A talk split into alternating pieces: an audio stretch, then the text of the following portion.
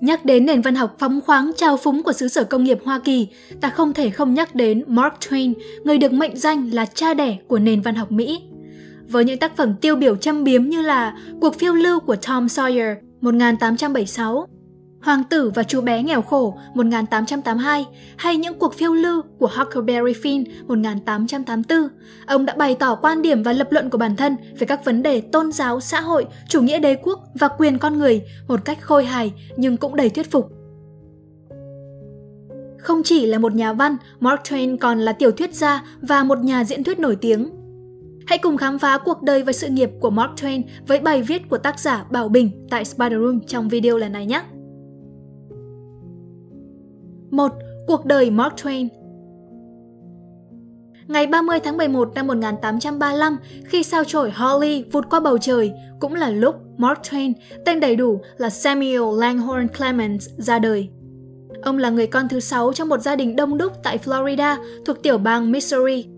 Bốn năm sau, gia đình ông chuyển đến Hannibal, một thị trấn cảng nằm phía tây trên bờ sông Mississippi. Nơi đây được mệnh danh là trái tim của nước Mỹ với chiếc cầu nối từ Bắc xuống Nam. Dù sinh ra trong một gia đình không giàu có, nhưng ông và các anh chị em mình lại có một cuộc sống tự do bởi tư tưởng thoải mái của bố mẹ. Tuổi thơ của Samuel Clemens được làm những điều mình thích. Ông có những chuyến phiêu lưu trong rừng xanh, trên các con sông và thỏa thích đọc những cuốn truyện mà bản thân muốn. Chính những trải nghiệm về phong cảnh và kỷ niệm với các chuyến đi đã phần nào giúp ông tạo ra nhiều tác phẩm danh tiếng sau này. Tuổi thơ vui vẻ chưa được bao lâu thì năm 1847, cha của Samuel qua đời khi ông tròn 11 tuổi. Kinh tế gia đình trở nên khó khăn khiến ông phải tham gia lao động từ sớm. Công việc đầu tiên của Samuel là học nghề in với người anh họ Orion cho tạp chí Hannibal. Đến năm 1851, ông bắt đầu làm công việc sắp chữ và đóng góp một số bài báo tác phẩm của mình cho tờ tạp chí này.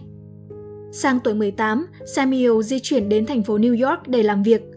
Trong thời gian ở đây, ông thường xuyên lui đến các thư viện công cộng để đọc sách và làm dày thêm vốn kiến thức của bản thân.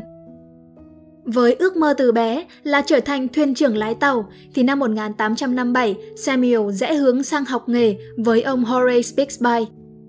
Công việc lái tàu giúp Samuel kiếm được nguồn thu nhập ổn định và thăm thú nhiều nơi, đặc biệt với những ấn tượng về trải nghiệm lái tàu và cảnh vật trên sông Mississippi đã giúp ông miêu tả nó một cách sinh động và rõ nét trong cuốn Đời sống trên sông Mississippi 1883. Cuối cùng, sau 2 năm đào tạo nghiêm túc, ông được cấp bằng lái vào năm 1859. Tuy nhiên, cuộc nội chiến Hoa Kỳ bùng nổ vào năm 1861 gây bế tắc cho công việc thương mại trên sông, đã buộc Samuel phải tìm cho bản thân một công việc khác để sinh sống. Giữa thế kỷ 19, cơn sốt vàng bùng nổ mạnh mẽ lôi cuốn giấc mơ đổi đời của Samuel. Ông quyết định di chuyển đến Nevada để làm giàu, nhưng vận may lúc này lại không mỉm cười với ông. Khi rơi vào cảnh quẫn cùng, ông nộp đơn xin làm phóng viên và viết bài cho tờ Territorial Enterprise với bút danh là Mark Twain. Đây cũng là sự kiện mở đầu cho giai đoạn đánh dấu sự nghiệp văn chương của Samuel Clemens. Tuy có sự nghiệp văn chương xuất sắc cùng những giải thưởng cao quý và được mọi người tôn trọng, trong hầu hết đời mình, Mark Twain gặp nhiều sự kiện đau lòng, trải qua những mất mát to lớn. Theo đó, nhà văn luôn phải chứng kiến sự ra đi của những người mà mình thương yêu nhất. Nếu năm 11 tuổi, ông mất đi bố của mình, thì năm 19 tuổi, em trai Mark Twain là Henry, sau khi được ông khuyến khích đi làm thủy thủ trên tàu, cũng đã qua đời vì một vụ nổ lớn. Điều này luôn khiến nhà văn tự giày vò bản thân và cảm thấy rất hối hận. Năm 1870, Mark Twain kết hôn với Olivia Langdon, một tiểu thư thuộc gia đình giàu có và danh giá. Hai người có với nhau bốn người con. Nhưng hạnh phúc chẳng được bao lâu, đứa con trai đầu lòng của ông chết vì bị sốt. Sự kiện này đã giáng cho ông một đòn đau đớn. Trong cơn trầm uất, nhà văn hầu như chỉ sống với quá khứ tuổi thơ của chính mình. Đây là thời kỳ mà ông dành hết tâm huyết cho cuốn Những cuộc phiêu lưu của Tom Sawyer. Tác phẩm được coi là tiểu thuyết kinh điển của văn học cho thiếu nhi. Thời gian sau này, Mark Twain tiếp tục phải gánh chịu những nỗi đau mất mát khi hai trong ba cô con gái còn sống là Susie và Jean cũng ra đi. Năm 1904, sau 34 năm kết hôn, người vợ thân yêu của Mark Twain cũng tử giã cuộc đời vì bạo bệnh. Chứng kiến cảnh người thân lần lượt ra đi, trái tim Mark Twain vỡ nát. Đó là lý do mà những tác phẩm thời kỳ này đều mang xu hướng u ám và mất đi nét khôi hài vốn có của ông. Mark Twain mất vào ngày 21 tháng 4 năm 1910 do bệnh tim, một năm trước khi qua đời. Ông nói, Tôi đến vào năm 1835 với sao chổi Comet Hawley. Một năm sau, cô ấy lại bay và tôi mong được rời đi cùng cô ấy. Và thế là nó đã thực sự xảy ra. Ngày sao chổi Holly vẫy cây đuôi sáng lòa của mình trên nền trời xanh thẳm một lần nữa, cũng là lúc Mark Twain qua đời. 2. Những tác phẩm tiêu biểu của Mark Twain Có nhiều giả thuyết xoay quanh bút danh Mark Twain mà Samuel sử dụng. Tuy nhiên trong tác phẩm Đời sống trên sông Mississippi, ông từng viết Người thuyền trưởng già, dù chẳng giỏi giang và hay chữ gì nhiều, nhưng ông thường sử dụng ký tự Mark Twain để thông tin về tình hình sông nước. Những thông tin này cực kỳ chính xác và có giá trị, nó có nghĩa là an toàn, không nguy hiểm. Vì vậy có thể hiểu bút danh này có nghĩa là Mark II, chỉ mực nước khoảng 2 sải, tương đương với 3,7 mét, một thuật ngữ mà những người dò sông biển thường dùng để báo tin cho nhau chỉ đường đi an toàn. Có lẽ Samuel sử dụng bút danh này để tưởng nhớ những hồi ức tuyệt đẹp của mình trên sông nước Mississippi và cũng phần nào nhắc nhở bản thân nên an toàn với việc dùng văn chương.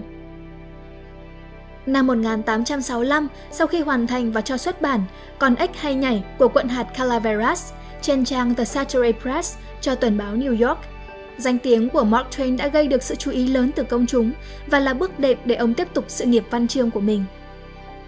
Trong những năm tiếp theo, Mark Twain tiếp tục viết nhiều tác phẩm khác như Cuộc đời của một thợ mỏ và nhà báo trong Sống thiếu thốn, những chuyến trải nghiệm du lịch qua châu Âu và miền đất thánh Palestine bằng con tàu thủy Quaker City của mình trong Các kẻ ngây thơ ở nước ngoài 1869 hay đời sống của người dân sau cuộc nội chiến trong thời kỳ vàng son 1873. Tuy nhiên, những tác phẩm này chưa thực sự để lại nhiều ấn tượng Mãi đến năm 1876, với những hồi tưởng tuyệt vời về tuổi thơ của mình tại Mississippi, Mark Twain đã xuất bản cuốn tiểu thuyết Những cuộc phiêu lưu của Tom Sawyer. Chủ đề ngao du của một chú bé với những thông điệp ấm áp nhân văn đã giúp tác phẩm gặt hái được nhiều thành công vang dội. Cuốn sách truyền cảm hứng này đã được chuyển thể lên sân khấu và cả điện ảnh. Theo quan điểm Marxist, trên cuốn từ điển văn học nhận xét, những cuộc phiêu lưu của Tom Sawyer về thực chất đó là cuộc đấu tranh dai dẳng kiên trì để thoát ra khỏi mọi ước lệ xã hội cùng những thói tục cổ hủ đang đè nặng lên người nông dân Mỹ thế kỷ 19. Qua câu chuyện, nhà văn cũng chỉ trích lối giáo dục lạc hậu của nền học vấn tư sản với cách dạy nhồi nhét với kiểu văn chương màu mẻ sao rỗng. Với những ông thầy độc ác và đạo đức giả, biến học sinh thành những đứa trẻ chỉ biết tiếp nhận một cách thụ động. Tác giả còn kín đáo trẻ trách lối sống mòn mỏi, cam chịu của những người nông dân làng Petersburg – những con người đầu óc ngu muội, rốt nát, luôn luôn cam sống trong cảnh nghèo nàn và nạn trộm cướp giết người rùng rợn. Song nổi bật lên trên hết trong những trang sách của Mark Twain vẫn là âm hưởng ngợi ca thế giới đẹp đẽ của tuổi thơ. Năm 1882, Mark Twain cho ra đời cuốn tiểu thuyết Hoàng tử và chú bé nghèo khổ đây là cuốn tiểu thuyết lịch sử đầu tiên của ông, lấy bối cảnh năm 1547, kể về hai cậu bé có ngoại hình giống hệt nhau, nhưng khác biệt về xuất thân, đem lại những trải nghiệm mới lạ cho độc giả. Năm 1884, cuốn tiểu thuyết những cuộc phiêu lưu của Huckleberry Finn ra đời, một lần nữa khẳng định tên tuổi và khả năng văn chương tuyệt vời của Mark Twain. Cuốn tiểu thuyết được cho là phần tiếp theo của tác phẩm Những cuộc phiêu lưu của Tom Sawyer đã nhận được sự chú ý rất lớn từ độc giả bởi sự châm biếm gay gắt về thái độ bảo thủ và nạn phân biệt chủng tộc. Đại thi hào Ernest Hemingway nhận xét tác phẩm rằng toàn bộ nền văn học Hoa Kỳ hiện đại bắt nguồn từ một quyển sách của Mark Twain tên là Huckleberry Finn. Đây chính là khởi nguồn của lối hành văn kiểu Mỹ, không gì có thể sánh bằng nó được. Nhờ lợi nhuận lớn kiếm được từ việc xuất bản sách, Mark Twain đầu tư vào một số dự án kinh doanh. Tuy nhiên, trái ngược với trạng thái thuận lợi như cá gặp nước trong văn chương. Ở các dự án này, Mark Twain hầu như không may mắn khi chúng liên tục thất bại, khiến ông phải tuyên bố phá sản vào năm 1894 và rơi vào tình cảnh khó khăn về tài chính. Ở giai đoạn ấy, nhằm cứu vãn tình cảnh khốn khó, Mark Twain bắt đầu viết thường xuyên hơn. Một số tác phẩm có thể kể đến bao gồm Tên Yankee từ Connecticut trong triều đình vua Arthur 1889, Người Mỹ đòi quyền lợi năm 1892, Bi kịch của Pardonhead Wilson 1894 hay Người ngồi trong bóng tối 1901.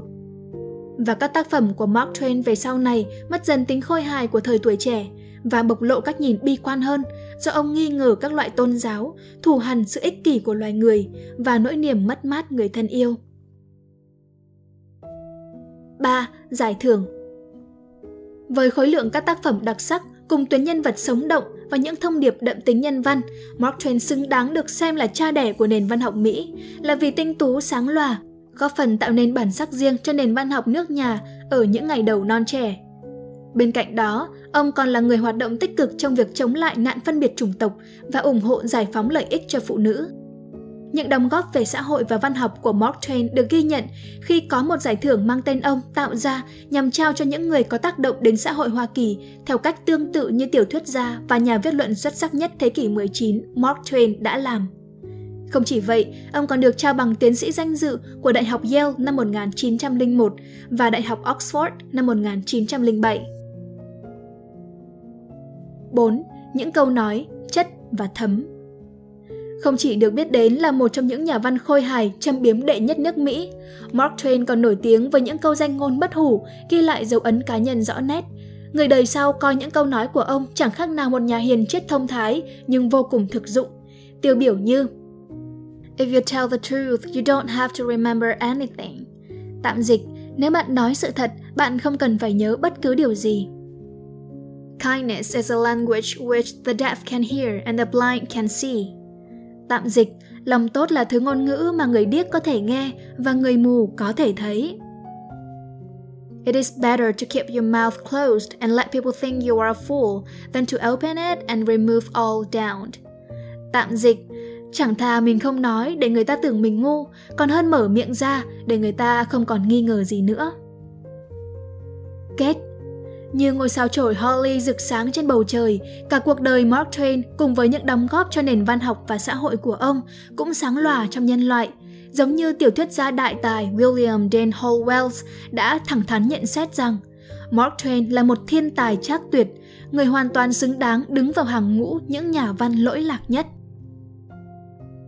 Hy vọng rằng các bạn sẽ thích video lần này. Đừng quên ấn like, share và ấn subscribe để ủng hộ chúng mình nhé.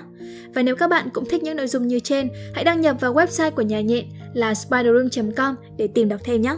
Và mình là Khánh Linh. Bye!